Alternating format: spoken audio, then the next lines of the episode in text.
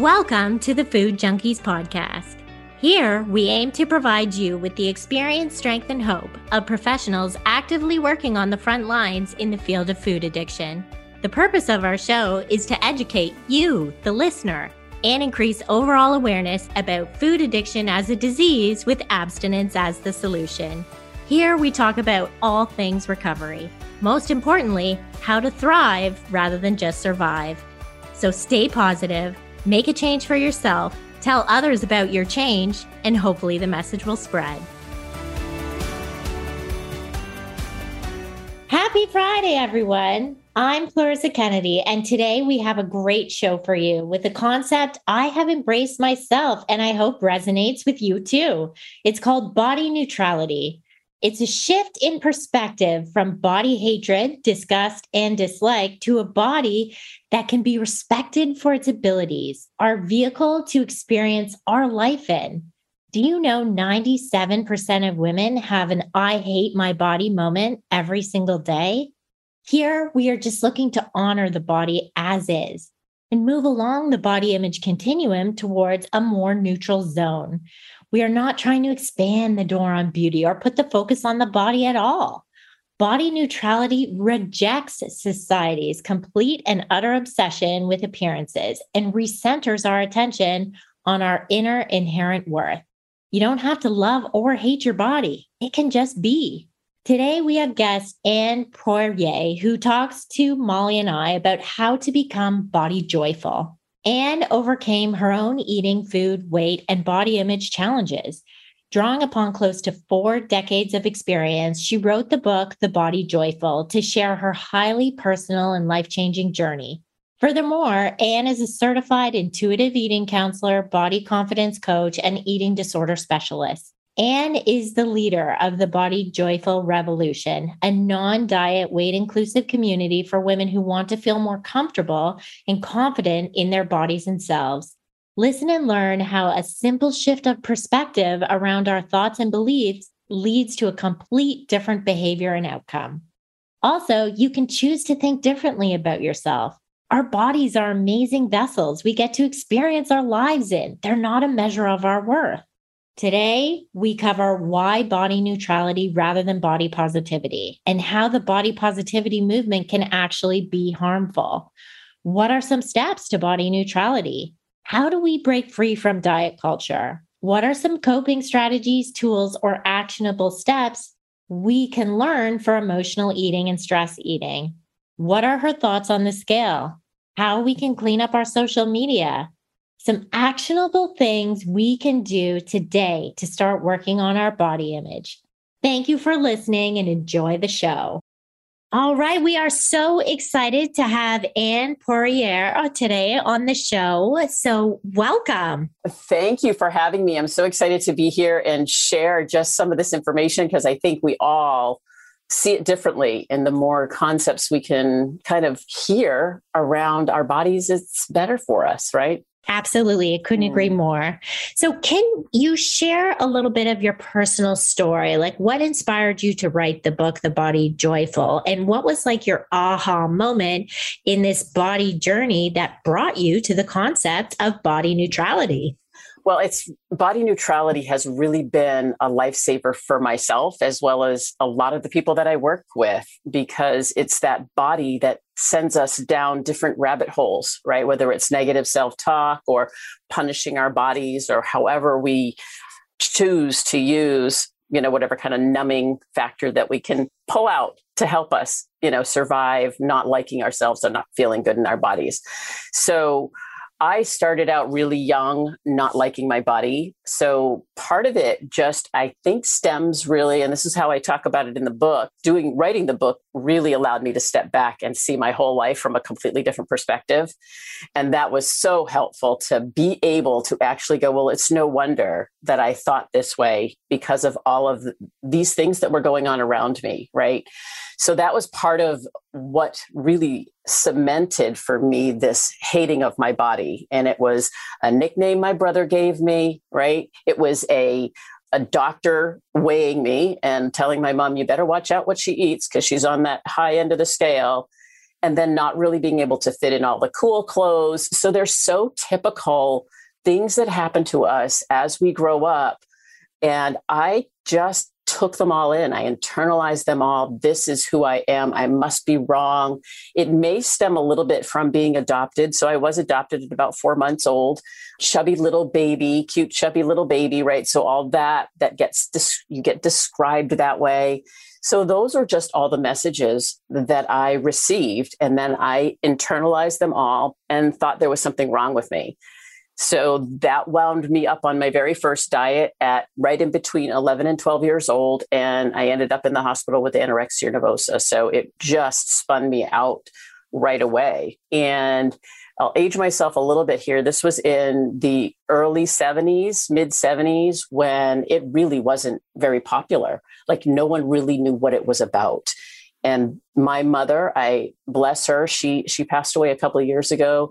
She really was relentless to figure out what was going on with me and that's what she did and she found out what was happening got me to a psychologist and that got me well enough right the hospital and got me well enough to kind of live semi normal and the reason I say that is because I went into fitness thinking, oh, well, fitness will keep me in shape. It'll keep my body in check. This will help me. So I spent three decades in the fitness industry continuing my disorder. You know, I call, I really say to myself now, I have been part of the problem for a really long time. And now I'm trying to be part of the solution and step away from being part of the problem. So that fitness piece was really where my aha moment came when my body just started to break down and I couldn't do what I wanted to be able to do with my body in order to compensate for the food that I was eating. And all of that just spiraled down into a new new disorder, similar, right? Exercise compulsion and the eating and everything. So when I was in the hospital, this is my little breaking point, and I tell the story in the book. I, I, was in the hospital to actually get a bone in my leg broken so that I could straighten, they could straighten my leg so that I could continue to pound on it. And when they couldn't do that, I stepped back and said, There's got to be a better way. Something is not right here. And that's when I started to just do my own research, dive into my own help, you know, hired a new psychologist to help me out, got on some medication and then went back to school for eating disorders. And that's where I learned all kinds of things that just opened my eyes and said, why didn't somebody tell me about this sooner? And that's really where things started to shift. And I started to come out of what am I going to do now? And how can I not be part of the problem anymore? Wow. So, really, your story really begs this question, though, of why body neutrality and not body positivity. And isn't that the the way we think about body positivity? That's what people are. Oh, you got to love your body. You lo- yeah, that's the goal. If you just love your body, then everything will be okay. And for me, after decades of hating my body, you know, really the subtitle of my book is From Self Loathing to Self Acceptance. It's not from self hatred or another word there. And it's not to self love either. It's to acceptance because the publishers actually wanted me to use love because it sounded better. And I said, I can't. I don't want to go there. So it was way too much of a jump to even think about liking my body. And so this neutrality word really stuck with me as this is the saving grace. This is a resting spot. This is something that I can get behind and be part of. Now, it was part of a program, a class that I took. And I just grabbed it and said, that's what I needed. I knew that was what I needed. And that's how it started to kind of build a little bit of momentum and I created some courses around it because I knew I wasn't alone. We are, there are so many people that are just hate their bodies so much and to just jump some so far down the continuum to loving your body or feeling great about your body it just it's unfathomable, right? Mm-hmm. I just can't even think about doing that. So mm-hmm. that's where neutrality landed with me. Yeah. And so then in your work, have you found that the body positivity movement can actually, I mean, is it helpful for people or do you find that it's harmful? What do you, I mean, what are your thoughts on the positive, the positivity that we hear all about all the time? right? I think it's who, whatever it works best for you. There are so many words that we can hold on to for ourselves what's going to work for you. If positivity works for you, great. But if positivity is something that just doesn't feel right, there are other words, you know, body respect, honoring the body, body appreciation, body neutrality. There are other words that we can use to step into a place where I don't have to buy into hating it and I don't have to buy into loving it. And I can be in this middle place and start to focus on some of the other wonderful things about who I am rather than focusing always on the body. So I think it has a place. I just, it depends on the person and where they're coming from. Yeah. And I think, unfortunately, body positivity has also been so commercialized, right? And that it becomes like a selling point with so many products. And that was never actually the original purpose of the movement was the fat acceptance movement. And now it's just become a way to sell things. And it's, you know, pretty much thin privileged women showing pictures of their cellulite. And it has lost all meaning. And so, again, the part that I always struggled with is still still that focus on the body, right? Mm-hmm. And that need to get to that place of love, which, as you said, for most people who struggled with eating disorder, food addiction, that it just seems unattainable. And then it's one more thing I'm going to fail at because I'm not going to be able to do it. And I'm certainly not going to be able to do it every day when I'm a woman who has hormones and sometimes I'm bloated and sometimes, you know, clothes don't fit me the way I need to fit. Like it's just, there's so many parts of it that are just setting us up for failure. And that's that's why I get so I got so excited about the body neutrality. It was the same way as you when I started learning about it. I was like, oh, I have to get Anne. I need to talk to her about this. Everyone needs to know about this. So I couldn't be happier that you are here. And so can we talk about the five steps to body neutrality? Sure. Well, I think there are lots of steps, right? And to anything, any any kind of change we're trying to make, any kind of shift that we're trying to make, I think about what's not working. If something we continue to do it over and over again, right, and it's not giving you the result that you want, we have to make a different choice. And what might that be? So there are lots of different ways that people can step into this body neutrality movement for themselves. And the very first one for me was to just declare a truce on the war with my body. Say, this is not helping me. So I would never say this to anybody. And I had two daughters. I have two daughters. They're still alive and thriving. But during a lot of my own disordered thinking and behavior, they saw a lot of that. So that was very helpful. And then this, let's not beat myself up in front of them anymore. And let's call a truce on this war of my body.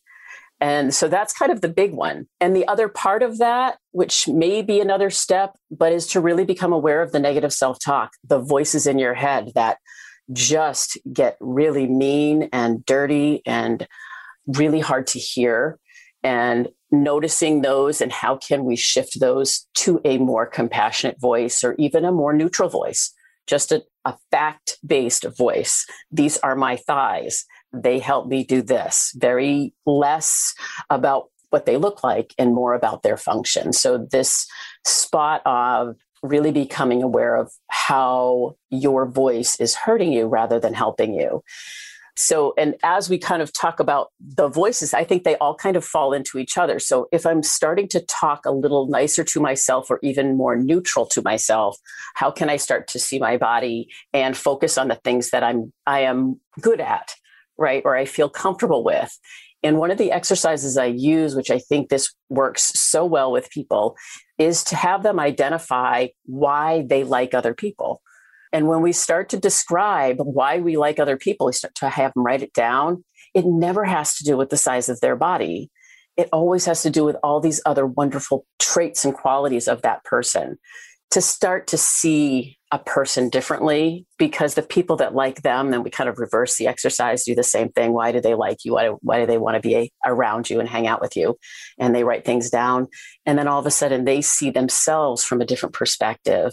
So that focusing on something different instead of looking at the mirror and focusing on the things or the parts of the body that you hate, start to see the body from that a change in in perspective and then there's a couple more which would be just a, let's let's start to be appreciative of our bodies how can we do that and can you set yourself up for we know there's so much research on gratitude And can we be grateful for our bodies? Uh, and the last one, which is I think the hardest, is the social media stuff. You know, how do we just clean it up? You know, scrub our our social media feed a little bit so that we're not feeling always being hit by negative thoughts and negative feelings or comparison or judgment. Yeah, it's so interesting because that's been one of the things that I've really noticed myself doing. I'm either getting off of platforms completely or taking a break from them completely, or the ones that I'm still on, it's like I'm curating that feed so that like they are women that look similar to me. So I'm not constantly like watching some, you know, very thin woman like powerlifting hundreds of pounds thinking, oh, that's what I need, you know, because that's where my brain will go. Oh, that's what I need to do. And then I will look like her. And that just simply isn't the truth. I mean, at all. And so it's like, oh, okay, like maybe I should find people that, right, like that I maybe identify with a bit more. So so along that line, you know, many of us really have you know, little t, maybe big T trauma around diet culture, this relentless pursuit of thinness or the perfect body. And, you know, we're just really wondering what can we do to really break free from the from the culture, from that pursuit of thinking I have to look this specific way, I have this specific number in mind for the scale or my my blue jean size you know how do you work with clients around that issue that must come up? Oh for sure it does and that's such a great question because i think it is one of the hardest pieces. Diet culture is everywhere. It's everywhere you, you can't not see it right? It's one of those things that everywhere you go you can't go to a coffee shop without hearing people talk. We have calorie counts on everything now and that you know it's probably wonderful for some people, but horrible for a lot of people. I would say most people, to be honest. So, this diet culture piece is how much time and energy and money are you spending trying to fit in to that mold, trying to be someone that I don't know if you'll ever get there. And one of the things that I I told my husband at one point, he just said, I don't think you've ever said that before, was that it didn't matter what I weighed. It didn't matter what I looked like. It was never good enough. It was, I was always trying to look different so that even the number on the scale, I throw out all the numbers. I just let those go. Those aren't, if, especially if they're taking up time and space and thoughts and they're changing my, the way I feel about myself and they're changing my behavior. So those are all linked. And so if I notice that something is making me feel a certain way that I don't like, that's not helpful for me. That's when I have to take some deep breaths and go, okay, I can choose something different here. I can choose to not buy in to diet culture. I can choose to not buy in to what society has told us we should look like. I can take back my own power around that and realize that I can make some things up if I want to. That's photoshopped, that's airbrushed. But if it's helping me feel better and it's not hurting anybody else, why not? So that's that's where I go with diet culture is to how do you just make a choice, you know, to stay this this isn't helpful for me. I don't want to be spending all my t- I just think about the time and the energy and the brain space. Oh my gosh, the brain space of all of that and never being able to break free from that. It was always a constant in my head. And f- to make the choice and say, I can do other things with that space in my head. I can make a difference in another way. I can do other other things with my life than this relentless, like the word, right, Molly, the relentless pursuit of of that. So that's it's just so hard. And that's and I say that it's hard, period, because it's always there yeah so in your program then do you or or i don't know if it's a program specifically but like in how you work with with clients do you i mean is there ever a point when you take them almost by the hand and say like listen that's literally diet culture and like point out you know all these scales, all this, all right. Like, um, I can't even think of something off the top of my head right now, but do you know what I mean? Where it's just, it's everywhere. Like, even like you said, going to a restaurant and the calories are on a menu, you know, the latest gimmick of, you know, hey, drink this thing or eat this thing. And I keep getting a random spam text message that's like, lose 22 pounds in one month. And if not, then you get your money back. And I'm like, why am I getting these text messages?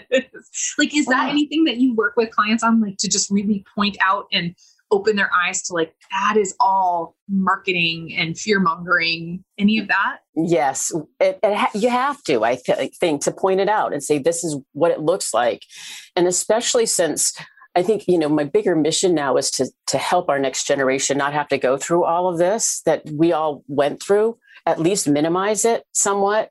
So having parents be able to teach their children, right, or educate their children around diet culture because it is everywhere. And you know, there's some great books out there. There are some great studies that we can share around, you know, and the the one that pops up for my in my head is um, Christy Harrison's anti-diet, but it's it's just a lot about some of these facts. So that helps us see where diet culture kind of was born and how it's gotten so strong and why we all buy in and then just seeing some of the the stats on the money that go into diet culture. And once you can start to bring that as a as the umbrella and then you say well see you know see see and that helps the conversation along the way when you can see it everywhere. So especially like the, the i think one of the hardest times is in the grocery store right at the checkout with all the magazines and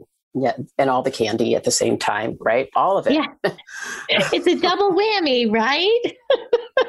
and it's uh, i thought it was really interesting when i was reading some of your material i saw that you know 90% or 97% of women have a i hate my body moment every single day. And it's you know that's everyone. So it's not just those of us that have a disordered relationship with food or body. It's everyone because i think most of us do. And so how do you help women with that constant negative self-talk that we've had and we've had for years? I mean i certainly have clients who are like, no, this really motivates me. You know, I can't not have this voice that's telling me like what not to do. And that, you know, it's, it's really like if I lose this voice, I'll just let myself go, is what I hear sometimes. And so, mm. how do you work with women when really we know that negative self talk contributes to like bad self image, you know, lower confidence, and that I'm not good enough, not worthy? Yeah, and it's so hard because it is programmed. And one of the one of the places when I was doing my own healing that I got some training and, and did some work is self-talk and self-talk institute with Shad Helmstetter. So one of his books is what to say when you talk to yourself. And it's such a great title. It's an old book. You know, you can pick it up anywhere, but it's an old book. And really what hit me is that I have flooded and we continue to flood our brains with the same messages. So they've really worn these deep, deep grooves and pathways. And so when I talk to people about their own talk, you know, their own negative self talk, I use this image. And I don't know if either one of you have heard this, but I think about a, a grassy field and from one point to another point across this grassy field, you know, a little five year old girl says, Oh, I'm so stupid. I can't believe I just did that. Or I just can't believe I just ate that, whatever they said. And they walk across the field. And that fuels them. And they get something from that. And then at 10 years old, they flunk a test or something happens and they're walking across that field of this it's that was one of my own kind of voices was this oh you're so stupid. Why are you always doing that? And that just spiraled and got meaner and angrier. But year after year after year and if we're walking year after year after year over that same pathway it gets really deep and we get really good at it. And all the grass is grown up all around your little pathways and if you want to start to change the way that you talk, you got to step into the weeds. And boy, that is not comfortable at all. I'm much better right here. I'm much better beating myself up. It's comfortable, it's familiar. We don't know that if we start to use a different voice, that we can be okay without thinking, oh, I'm just going to go off the rails. This is what keeps me comfortable, unfortunately that so with, that blamed it. Go ahead. Yeah, no, absolutely. And and we do use a similar image or idea. I think Clarissa does use the field. I always use like the Oregon Trail and the rutted wagon wheel path, you know, and like we have to get out of it. And it's very easy to fall back into it. So it's such a great, it, you know, we're always open to new things because I think mm-hmm. people hear what works for them. And and so mm-hmm. thank you for that. Definitely along the lines of that negative self-talk and really challenging that do you then coach people around finding more neutral self talk or do you go to the positive self talk side of things? It all depends on the person. So every person is going to be different. Some people can go into some more positive words for themselves and affirmations for themselves and things that work. Others, not quite so much that the neutral is much better. And so, starting with some of those neutral phases, I am human, I'm doing the best I can, those kind of things that are just, I always say, if, if you can have one that's a go to, that you can go to on a kind of an automatic, it helps at least start to not walk on the negative pathway. And that's progress. If we're not walking it, that's progress. It's going to start to overgrow a little bit. So, one of my favorites, because uh, I have these voices, I named them. I have a mini me and a maxi me, and they're they have conversations, and I have all these mini me's, and they have a neighborhood in my head, and all their conversations that they have. But that's that helped me kind of pull them out of myself and see them as these voices that that I've developed over so many years and so one of my favorites is thanks for sharing. Thanks for sharing that. And that helps me just go, okay, pause. That's your mini me. And that's not helpful for me right now. Thanks for sharing that though. I'm to, I'm to validate it and hear it. And then I'm to choose to think a different thought. So it's slow going and it all depends on the person. I have some people making their own like self talk audios and Dr. Shad has his own like self-talk audios, and those helped me a lot. I, you don't even listen to them; they're just in the background, just the way we learn our own language. We're just flooding the brain with conversations and words and phrases that we don't use for ourselves. And this is a different way to help our brain feel more comfortable with them rather than shut the door on them because they don't feel comfortable It's a really great idea to record your own voice saying these really like neutral or even positive things, like you said, depending on who you are, how your brain responds to that, and to listen to that on repeat. I mean, we've spent, like you said, years flooding our brains with these negative messages, whether they were our own interpretation of something that happened or somebody else's voice showing up with this very specific phrase, right? That we just we can't let go of. And so yeah, to flood with these more neutral or positive messages. What a great idea. Listen to it when you go to bed or mm-hmm. something, right? Or on your walk and get those hemispheres of your brain going while you're both hemispheres going while you're you're walking and integrate it a little more. I like it. Yeah. So so thinking about that, knowing that, you know, these negative messages that show up, so the mini me, maxi me, well, mostly the mini me kind of thing. If, if you guys read her book, Anne's book, The Body Joyful, she talks, you know, she really slips these voices up and, and talks about the different, you know, I think there was like a, a clumsy one and uh, not good enough. Yeah, absolutely. and and that the, all these voices come together. So thinking about that, I imagine you run into this with clients, and I know we do you know this idea of emotional eating where like this voice shows up it has this message this thought then has this feeling attached and then there are these action urges and often for our clients it ends up being eating because of these emotions. How do you help your clients with that? What are some actionable steps or coping skills that you teach or encourage your clients to use that might be useful around curbing emotional eating? Yeah, it, and it's such a good question because it's always is always appearing. We are emotional beings, so we are going to feel emotions. And somewhere along the line, I think we were taught that um, that these certain emotions are bad, and that you shouldn't have this emotion. You shouldn't be sad. You shouldn't be angry. You shouldn't be stressed out. That they're somehow not right, and I shouldn't feel it. Or there's possible something attached. It could be an experience again that something is attached to a particular emotion that makes us feel not good and then i don't want to feel like this and that's where we turn to food or whatever it is that we turn to. And so for for one of my favorite quotes and i use this quote because i think it helps it helped me and so but it does help because we're creating the pause and it's from viktor frankl right? And it's between stimulus and response there's this space. So we always have this space between the thought and the emotion and the behavior. So there's a space between each of those. How can we widen that gap enough so that we can take a deep breath and go, Where am I? What am I doing? What am I feeling? And then how can I start to give myself permission to feel certain emotions, to name them, to say, What's really, what am I really feeling?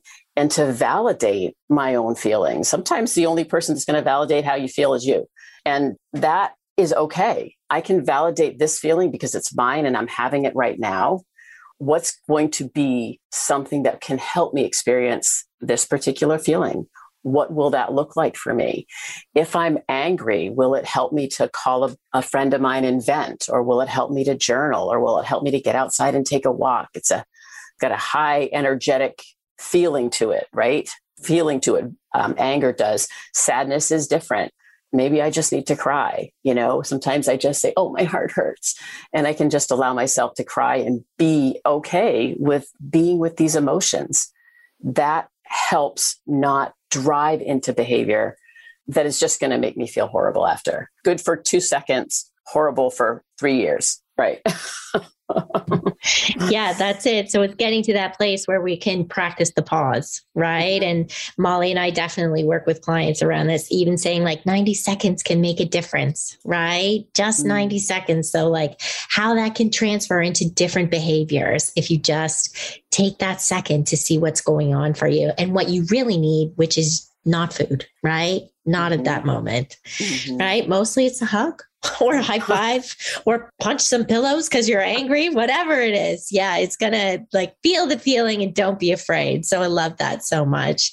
Mm. I heard you talking earlier about the scale and like that specific number. And I mean, I can certainly relate to like the number never being enough and like that number never creating this ideal life, which I imagine that would happen at that number when I would be my happiest and most successful and whatever. When I look at like that that number, I only got there with restriction and, you know, body violence, I would say, in a mm-hmm. way.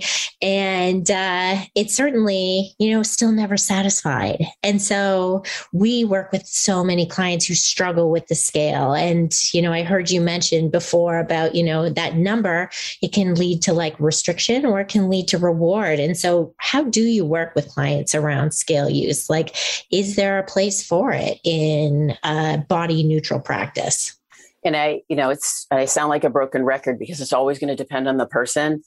But part of that classification for at least for me for when I work with clients is when you step on the scale, does it make you feel something bad or good or happy or sad, whatever it might make angry or frustrated? Does it impact you and your feeling? If it does, it's probably not useful because that feeling is leading down that chain reaction of the behaviors too. So it's going to lead to the, th- the negative thoughts. It's going to lead to the punishing behavior. It could lead. I always, I always think about no matter what this the number on the scale is, whether it's one that you like or one that you don't. We kind of branch off into two behaviors, right? We either eat or we don't eat. so no matter what. So why even step on it, especially if it's going to make me feel a certain way? And I know that scales talk to you. So I know that it can be very, very difficult to say, no, I'm not going to step on that. I, I don't weigh myself. I have no idea what I weigh. My doctor doesn't even bring me to the scale anymore. You know, the nurse, when she comes in, she knows that I don't weigh. So that's, you know, that's a wonderful thing. If you can find, you know, know that you can say no and that I don't want to be weighed and you don't have to be and that's helpful for me because i know i have to talk through the the language of what i would do. If i step on that and it says this this is this this this and this are going to happen. If i step on it and it says this this this this and this are going to happen. Are either of those helpful for me right now? How much power do i want to give this piece of metal? And so i do a little you know i have a little conversation with myself to say no it's not worth it. So thanks anyway but i'm not going to step on you and thanks for having this little conversation and i'm going to step away. So so that brings up this question that I have, and I don't know if you can answer it, but certainly um, I know that we work with clients who often, for medical reasons, need to maybe release some weight. And, but it drives that cycle, right? That you were mm-hmm. just talking about. And so we have to approach it really carefully because one, we don't our lane is not weight loss specialty at all, right? Like we don't specialize in that. That's not what we do. It's it's really about, you know, other things, behaviors around food, foods as substances of abuse, that kind of thing.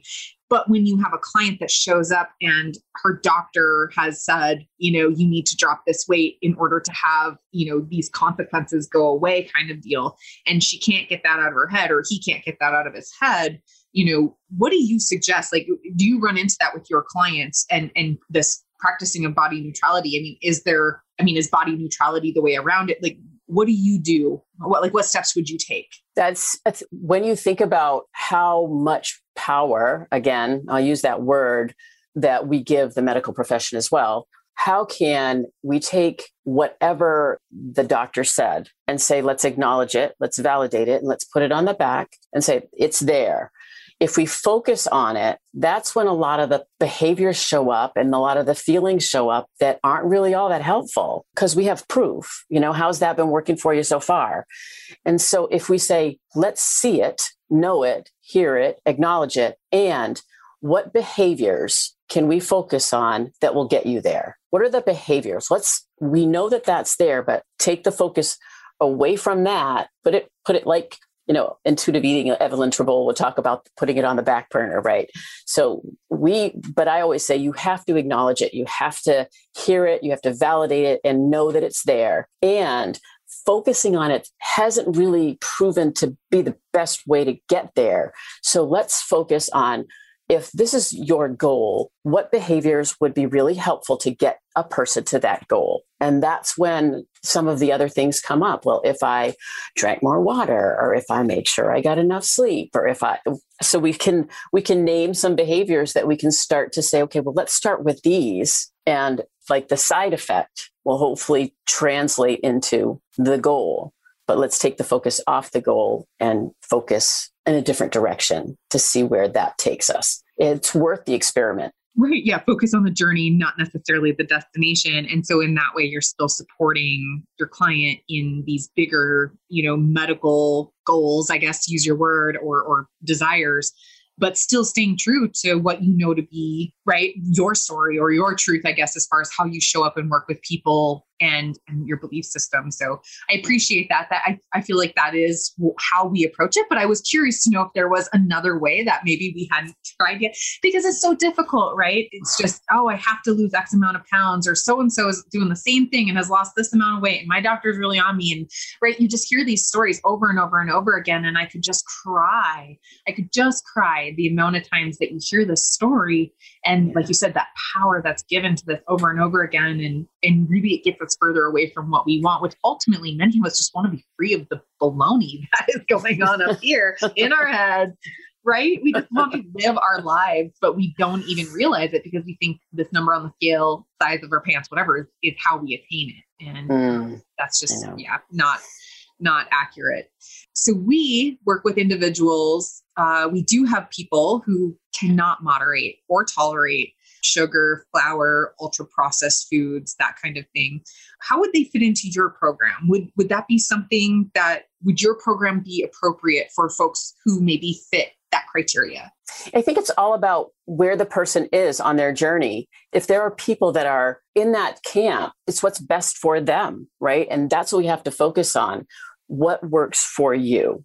and knowing what works for you. Is that sustainable for you? Can you sustain that for your lifetime? Yes. Good. Let's keep moving forward with finding things that can be the way you take care of your body. And I get to make the choices for myself and my body. I get to make the choices. It's nobody else's choice. You know, how I feed my body, when I'm hungry, when I'm full, what foods just don't feel good in my body or just send me in a, in a place that I don't want to be in.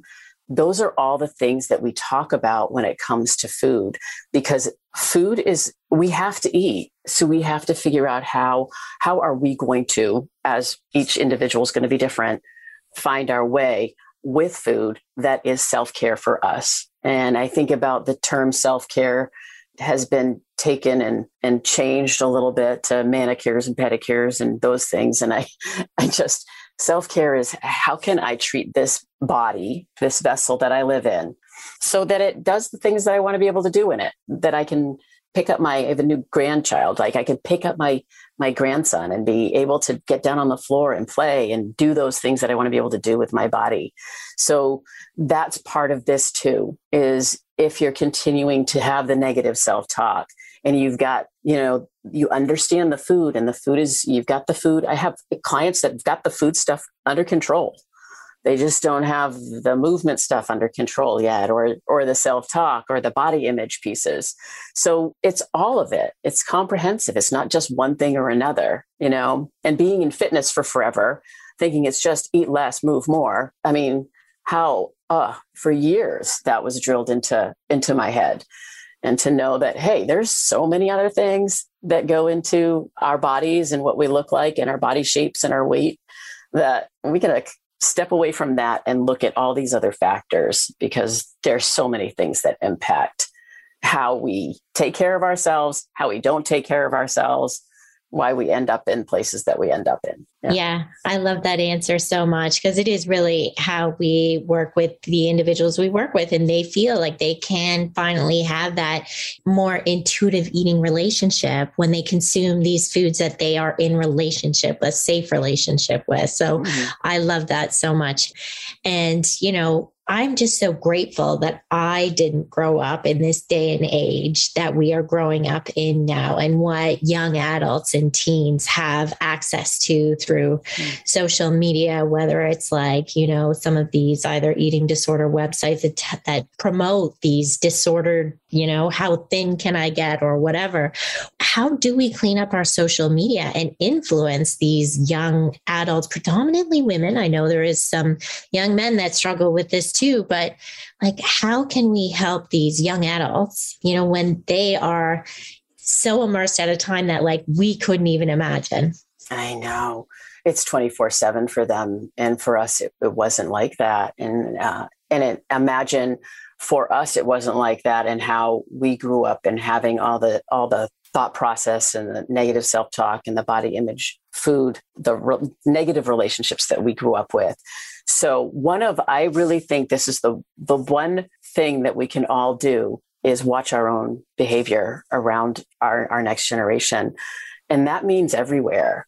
So how can we not engage in the conversations around around weight loss or, or diet culture how can we not buy in and join the conversation of everybody picking on their body, those things happen and we hear them all the time. And how can we have a different relationship with ourselves, even in our own home? I think about, you know, my mother on the phone, you know, with the cord in the kitchen and talking to friends about what they were going to try or, or the next diet that they were going to go on or something like that. Or, oh, I just need to lose this XYZ that's what kids pick up. And so it's how can we monitor ourselves and notice how we might have weight bias ourselves, how we might respond or look at or talk about people who aren't even there and all of those all of those pieces and i think it's really hard for us to do that because we grew up in a culture that always did that because we didn't have the social media. So now the, the kids, our next generation has not only the parents and the coaches and the teachers and all the other people, all the other adults in their life buying into diet culture around them, not all of them, but a lot of them. And they have social media in front of them. So, you know, I think as parents and as as adults who work with children, that can be a starting point. I share a couple of the new Dove videos with some of my with my clients who have children so that they can actually have that, you know, watch that with their children because I think that that can be really eye opening for both the parent and the child. And really starting to say how how often am I feeling bad about myself when I'm on my phone? How often am I comparing or criticizing, you know, that whole highlight reel that you see and all I just read a stat that that girls take 14 selfies before they post one. And I went, oh, because there's that's what they think is what people want to see. And that's what's so hard about all of this is how can we start to normalize the way we look in our bodies, with our hair, with our makeup, all of those things. You know, it's that whole it's the whole beauty industry. So adding to your feed things that make you feel good anything that that makes you laugh that's fun that's not hurtful against somebody else and then pulling you know deleting some of those sites that sites or people that and they could be friends and i say sometimes with friends it's hard, but you can say, look, look, I want to be, I love you. I want to be your friend, but I, it's really hard for me to just see your stuff. So I'm just going to be your friend and I'll, we'll call and talk on the phone and do other things. Not easy conversations for sure. And yet you're the only one that can protect you. And so sometimes some of those hard conversations we have to have with ourselves or with our children or understanding how hard it can be and validating how hard it can be. And you don't understand and i know i don't understand because i'm i'm older. I didn't grow up in this time. But how do you feel when you see this and when you start to compare yourself with this? It's really you know they're tough conversations but it's that education and open conversation to have with with your children and um, and watching yourself. You know how can i check in with myself and notice when i'm pulling at my shirt or you know checking myself or or talking about something or somebody or any of those things that just seemed natural for for a long time in our lives. You know i just i i remember writing i wrote a little just teeny piece of this but friendships for me were formed because we were both doing the same plan or trying to do the same thing. And so you you, you bond over really destructive hurtful behavior right or it could be over really positive stuff too obviously yes mm-hmm. but i think i think you're onto something there and and it's so interesting because my daughters are 9 and 6 and, you know, and one of the things that we do at night is we watch just a few minutes of TikToks, you know, or whatever. And because they're with me, I'm very careful about what they see. And typically my TikTok feed is just a bunch of baby animals at this point, right? So it's like we're getting our oxytocin and serotonin hit at the end, right? They're doing silly things or they're like, you know, just being cute and cuddly or whatever.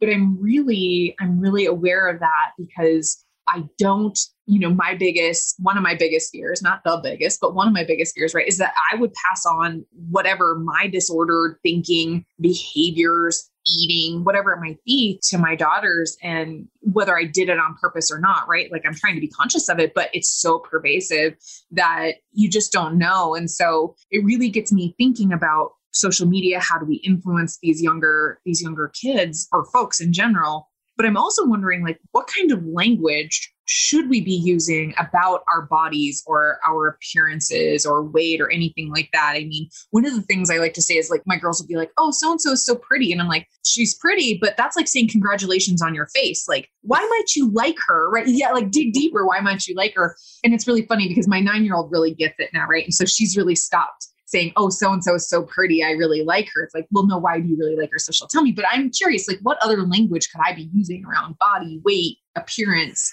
that kind of thing? Yeah, it's, and I think it is focusing on their strengths and seeing them for different, different people. You know, where can you, you go underneath that and see and talk about what our bodies do you know what, what wonderful things our bodies do because we our bodies are all going to look different i think about cars and houses and trees. Everything in nature is different. The trees in the forest are all look a little different.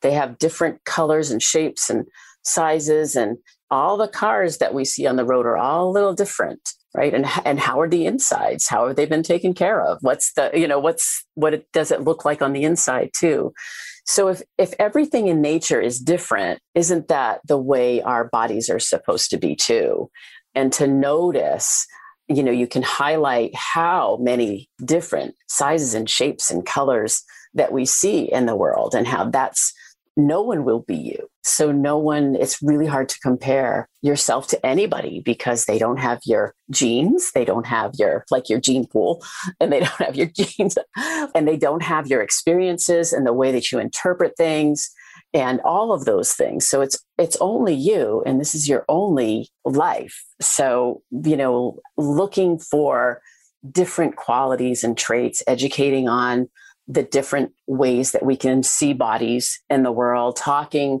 about disabilities and understanding some of those those pieces that i think is important so that opening up the conversation and having those those conversations with kids can be really helpful and they have some really great younger kid books for that to help along that that line.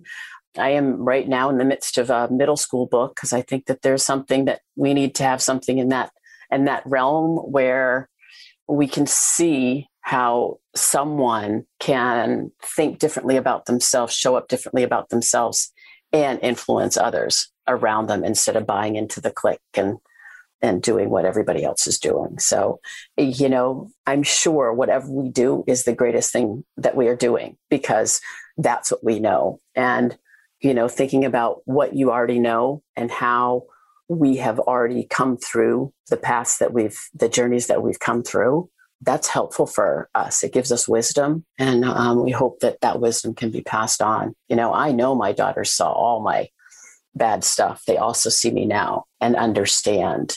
So their relationship with their body is different than, you know, so I'm thankful for that, even though they have their, I mean, but that's why body neutrality is so great. So, yeah. Yeah, I love that about like the trees and cars. I often think like it's like every different breed of dog out there wanting to be a poodle.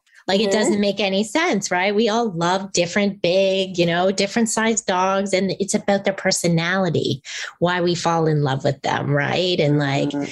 you know, people love poodles too. That's great, but not every dog needs to be a poodle. So, right. yeah, I love that. So, let's say I'm just starting to work on this body image journey today. What are like some of the places I should start? What is like some really easy stuff I can just, you know, maybe even start today? Mm. Find your space find that little space and notice the the negative self-talk when you start to you know notice what you do when you look in the mirror when you brush your teeth. Just notice the voices in your head. Because i think that once we awareness is a, a grand success. That's the first step on changing anything is to be aware that wow i am not very kind to my body or to myself. And that allows for that space how can I find a neutral statement for my nose or for my ears or for whatever it is, for my thighs, for my belly? And those, when we can start to have neutral ways to talk through our body parts, that's a helpful starting point. You know, my legs allow me to do this. My eyes allow me to do this. You know, my arms. And I always think about hugging or carrying things with my arms and our hands, like our fingers. And, and there are so many people that don't have all of their faculties. And so, how for them, how can they roll it back and say, but these are the things I can do? You know, if we focus on what our bodies can't do or what our bodies look like, it just gets bigger and bigger and bigger and more out of proportion with our own brain. It just gets muddy. The waters get muddied. And so changing the conversation that you're having with yourself is step one. And it doesn't even have to be anything other than being coming aware, taking a couple of deep breaths and not jumping in to the old patterns. And then the other piece that I think is very simple and helpful is how can I be grateful for my body today? What one thing did my body do for me today? Oh, it got out of bed. Oh, I took a shower. It could be so simple and feel silly, but that's where it starts is, oh, I got to see the sun come up. Oh, I got to, you know, oh, I heard that that little dog yapping across the street. So, you know, that or the baby laughing or whatever it might be. But utilizing our senses is a great way to start because our senses are so keen and they're easy to describe. And then we can start from there. We can turn into our hands and our arms and our our noses and our bellies and our, our thighs and our feet and how can you know if it starts with the fingernail i say that to my clients if it starts with the fingernail it starts with the fingernail but we'll get there. One little body part at a time. It's seeing it differently because once you can see one thing differently it starts to snowball a little bit more. So i think that's really great really great advice. Thank you so much for that. I think i'm going to go practice some of this stuff today. Absolutely. Okay, so we are running out of time. So we've just got a few more questions for you. Um, so we heard that you're working on a book for middle school aged kiddos. Mm-hmm. What else might you be working on and how can folks find you? Well, they can join the Body Joyful Revolution on Facebook. That is my my free Facebook group. It is a place where we're changing the conversation and helping the mission in that group is really to help reduce weight stigma and body shaming and bullying and eating disorders, disordered eating, all of those things, changing, creating role models who are changing the conversation. So anybody can go in there and be part of that, that wonderful group. And so that's the place you can meet me. That's where I'm. I'm in there. And if anybody wants a copy of the book, it is the, the book is it's available anywhere books are sold. But I also anybody on a gift for your listeners is if anybody wants the book, if they just write book in the subject line and at thebodyjoyful.com, I will send out the digital copy for them right away. So it's because this is what it's all about is to change this conversation. And thank you for the work that you guys do because that's it's so needed in our society. So either on the revolution or they can get the book and those are the places they can see me. So Great. i lay out the whole thing in there too. So what helped me so. Amazing. And we will link that in all of the show notes as well so that everyone uh, knows exactly where to find you. And then we will finish up with our signature question which is if you could tell a younger version of yourself something about body image what would it be? This is such a hard question because I know you say ask it, right? So I have like a, a like a letter, of course, to myself. But um, I think the biggest thing is that bodies come in all sizes and shapes, and that's what I wish I had known. That it's okay to be in different sizes and different shapes, and just because you're in a bigger body doesn't mean you're not healthy. And just because you're in a smaller body doesn't mean that you're healthy. We know people in all size bodies that are healthy and unhealthy. And if someone had said that to me, you know, when I was younger, I just, I just didn't know any different. And so I always just thought, that's what I have to look like in order for my life to be okay. And to just know that no, your body's always going to change. It will change every single day. You've been in lots of bodies so far, and it's always going to be different and that's okay especially as we get older. So no it's so true. It's just that your body is like your vehicle to get to enjoy this life right? Mm-hmm. not the focus of it. It's just the vehicle. So thank you yeah. so much anne thank for you. being here today. It's been such a fantastic conversation. Thank you so much both of you. I appreciate it. Thank you Thanks for joining us this week on Food Junkies Recovery from Food Addiction. Make sure to join our Facebook group, Sugar Free for Life Support Group, I'm Sweet Enough. You can subscribe to our show in iTunes or Stitchers. That way, you'll never miss an episode. While you're at it, if you found value in this show, we'd appreciate a rating on iTunes. Or if you'd simply tell a friend about the show, that would help us out too. Don't forget to pick up your copy of Dr. Tarman's book, Food Junkies, which is available on Amazon. If you have any additional questions, both Molly and Clarissa are food addiction professionals and work one on one with clients. You can find their websites and email addresses in the show notes. Be sure to tune in every Friday when our new episodes drop. As Vera loves to say, the power is ours.